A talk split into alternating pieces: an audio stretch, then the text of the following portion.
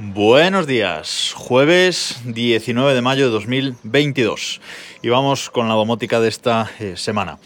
Hoy voy a seguir hablando de Zigbee, de otro cacharrito Zigbee, pero mmm, voy a cambiar de tema porque tengo que hacer una actualización sobre la eh, cerradura Nuki, esta cerradura inteligente que tengo en casa, con la que estamos todos en casa contentísimos desde el primer día con, con ella, que ya salimos de casa sin, sin llaves la mayoría de de veces, tanto para abrir el portal como para abrir arriba, con esta cerradura Nuki Smart Lock 3.0 Pro.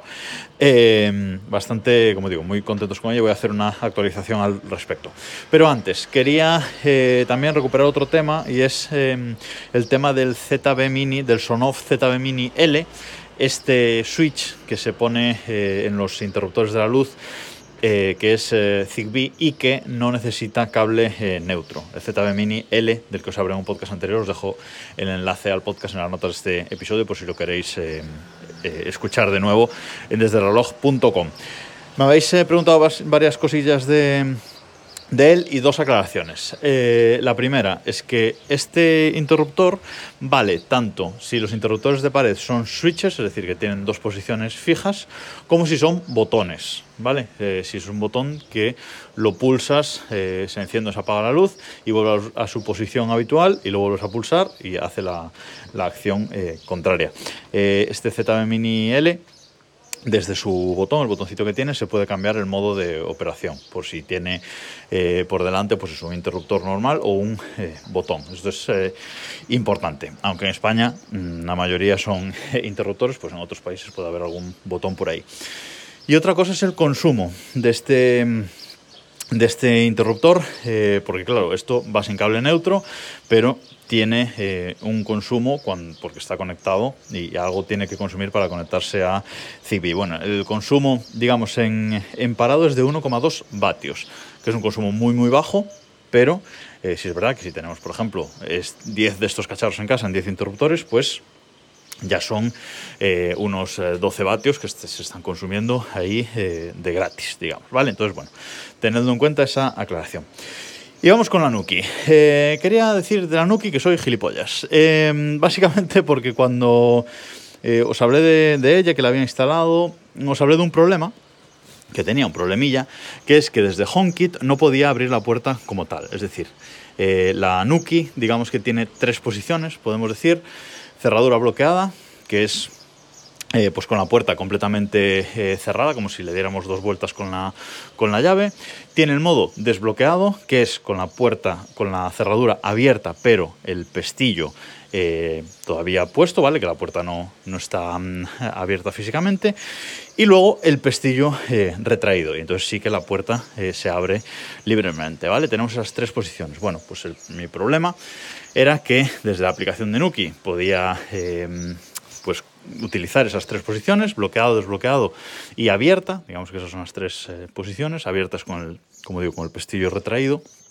Pero desde HomeKit no, desde HomeKit la implementación solo me dejaba tenerla en modo bloqueado y desbloqueado. Y no podía desde fuera de casa, desde HomeKit, abrir la puerta como tal porque no tenía una forma de eh, retraer ese pestillo. Vale, pues resulta que soy gilipollas porque la tenía mal configurada. En la configuración de, la Nuki, cuando la instalas, digamos que la puedes configurar de tres modos según sea tu puerta, según eh, el elemento para abrir la puerta que la puerta tenga por fuera. ¿Vale? Nuki te va a elegir entre que tengas un pestillo por fuera, es decir, que tú desbloquees la puerta, pero luego desde fuera tengas un, una manilla, perdón, un pestillo, una manilla para abrir la puerta eh, físicamente también desde fuera, no solo desde dentro, que tengas una también una manilla, pero que se abra hacia arriba, que esto es eh, en algunas puertas americanas y tal está así, o que la puerta tenga por fuera simplemente un pomo o una barra, como la mayoría de las puertas de casa en España y como es en el caso de la nuestra. La nuestra pues eh, tiene la cerradura y tiene por dentro una manilla para poder abrirla y cerrarla, pero por fuera tiene un, pomo. No, no se puede, no hay una manilla desde fuera para abrirla. Entonces yo la había configurado mal, eh, entendiendo que la puerta tenía una manilla, desde, una manilla desde fuera. Entonces desde HomeKit solo podía tener la posición bloqueado o desbloqueado, pero en la desbloqueado no se abría la puerta. He cambiado la configuración, le he indicado a Nuki que tengo un pomo por fuera, entonces ahora lo que pasa es que cuando la pongo en modo desbloqueado, ese modo desbloqueado no solo eh, le da dos vueltas a la llave, sino que también retrae el eh, pestillo, con lo cual ahora está bien configurada.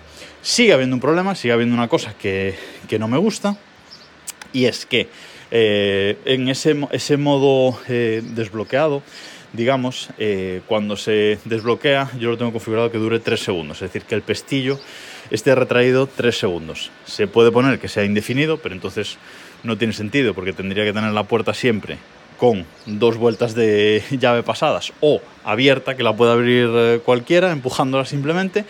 Entonces eso no vale, entonces yo le tengo configurado eso, que el pestillo solo se retrae a 3 segundos y luego se vuelva por su posición natural. Entonces, desde HomeKit, como digo, si tengo la puerta bloqueada, es decir, si vengo de la calle, no hay nadie en casa y tenemos la puerta bloqueada con, las dos vueltas de llave, desde HomeKit le doy a desbloquear y lo que hace es quitar las dos vueltas de llave, retrae el pestillo y puedo entrar. Vale, correcto. Eso ahora del HomeKit ya eh, funciona. Pero si hay gente en casa, por ejemplo, y la puerta eh, está simplemente desbloqueada, pero sin, sin cerrar, si yo desde HomeKit, yo en, HomeKit la voy a ver desbloqueada. Y no tengo forma de retraer ese, ese pestillo. No sé si me estoy eh, explicando. Si vengo de la calle y no he cerrado la puerta, no la he bloqueado, lo que tendría que hacer para usar HomeKit sería bloquearla que dé la Nuki dos vueltas de llave y luego desbloquearla para que quite esas dos vueltas de llave que acabo de dar y retraiga el pestillo. No sé si me he explicado bien, pero es una, es una limitación. Eh, creo que mm, la implementación de Apple de estas cerraduras debería mejorar un poco porque creo que Nuki aquí no puede hacer eh, mucho más. Es verdad que yo la tenía mal configurada, pero aparte de eso ya no hay mucho más que se pueda eh, hacer. Problemas del primer mundo. Y otra cosa que quería comentar eh, es que eh, Nuke me ha regalado un Nuki Fob de estos por comprar esta cerradura, no por influencer, ¿eh? no penséis. me ha enviado un, código de descuento para que me compre en, la, en su web un Nuki Fob. Y así lo he hecho, un Nuki Fob que por cierto vale 40 euros, que me parece carísimo, ya os lo digo, para lo que es me parece carísimo, pero bueno, con este código de descuento me ha salido gratis, me lo he pedido y hace una semanilla así que lo tengo. El Nuki Fob es una piecita de plástico de 2,5 centímetros de ancho por 5,5 centímetros de, alto y nada, de espesor pues medio centímetro, una cosa así. Es una pieza de plástico negro que tiene un botón y que simplemente tiene conexión Bluetooth. Eh, es como una eh, llavecita que se conecta por Bluetooth a la Nuki. Tú la configuras y luego, según uses el, botón, pues maneja la cerradura. Em, esta este Nuki Fob em, puede sustituir pues eso, a una llave, se le puede dar eh, a alguien que queramos que no tenga la aplicación o lo que sea para utilizar la Nuki. Y lo podemos configurar según las veces que le demos al botón. Eh, se puede configurar una acción cuando le damos una vez al botón, una acción cuando le damos dos veces al botón y una acción cuando le damos tres veces al botón. Yo personalmente tengo desactivado eh, cuando le damos em, una vez al botón para que no haya pulsaciones eh, sin querer. Como digo, este cacharro tiene que estar en el rango del Bluetooth de la Nuki, o sea, tenemos que estar al lado de la, de la puerta, básicamente. Em, y le tengo configurados eh, dos pulsaciones y tres pulsaciones.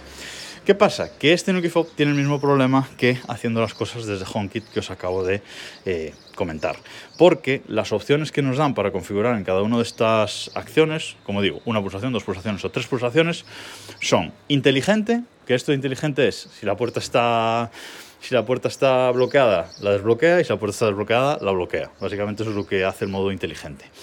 Luego podemos eh, ponerlo que lo que haga la pulsación sea desbloquear, que lo que haga sea bloquear, que no haga ninguna acción, que es como yo tengo una, pulsación, y que haga el lock and go, que el lock and go es este modo que tenemos la, puerta abierta, eh, le damos, cerramos la puerta y al cabo de 20 o 30 segundos, según lo tengamos configurado, la puerta se cierra sola. Esto está muy útil para cuando salimos de casa y yo lo uso dándole una doble pulsación al botón de la Nuki cuando salgo de, de casa para que la puerta se cierre sola. Bueno, pero el tema es este, no, podemos configurar la acción abrir puerta, que si está en la aplicación hay una acción que es abrir puerta que lo que hace es retraer ese, ese pestillo eh, solamente, y es lo que no podemos hacer desde eh, HomeKit. Pues desde el Nuki tampoco lo podemos eh, hacer. Entonces tengo el mismo problema que desde HomeKit. Si me llevo el Nuki si vengo de la si vengo de la calle y me llevo el Nuki Fob y la puerta resulta que está bloqueada, pues llego, le doy doble pulsación eh, al fob y eh, quita las dos vueltas de llave y retrae el pestillo y puedo entrar en casa. Si resulta que la puerta está eh, desbloqueada, pero cerrada, que la empujo y no, y no abre, pues lo que, em, lo, que está, lo que ocurre es que si le doy al Nuki Fob dos veces, dos pulsaciones, eh, el modo inteligente bloquea la puerta, da las dos vueltas de llave y le tengo que volver a dar dos pulsaciones para que quite esas dos vueltas de llave y retraiga el pestillo. Es decir, el mismo problema exactamente que tengo con eh, HomeKit. Así que, mm, bueno, pues eh, me rasca un poco el funcionamiento de tanto del FOB como de HomeKit, pero bueno, es lo que, es lo que hay, es lo que venía a contaros hoy para que lo tengáis en cuenta. El FOB este se puede encontrar en otras tiendas, en Magníficos, en Amazon, así, por 30 y pocos euros, no los 40 que cuesta en la tienda oficial, pero bueno, de todas formas, me parece eh, carísimo. Y nada más por esta semana. Nos escuchamos mañana.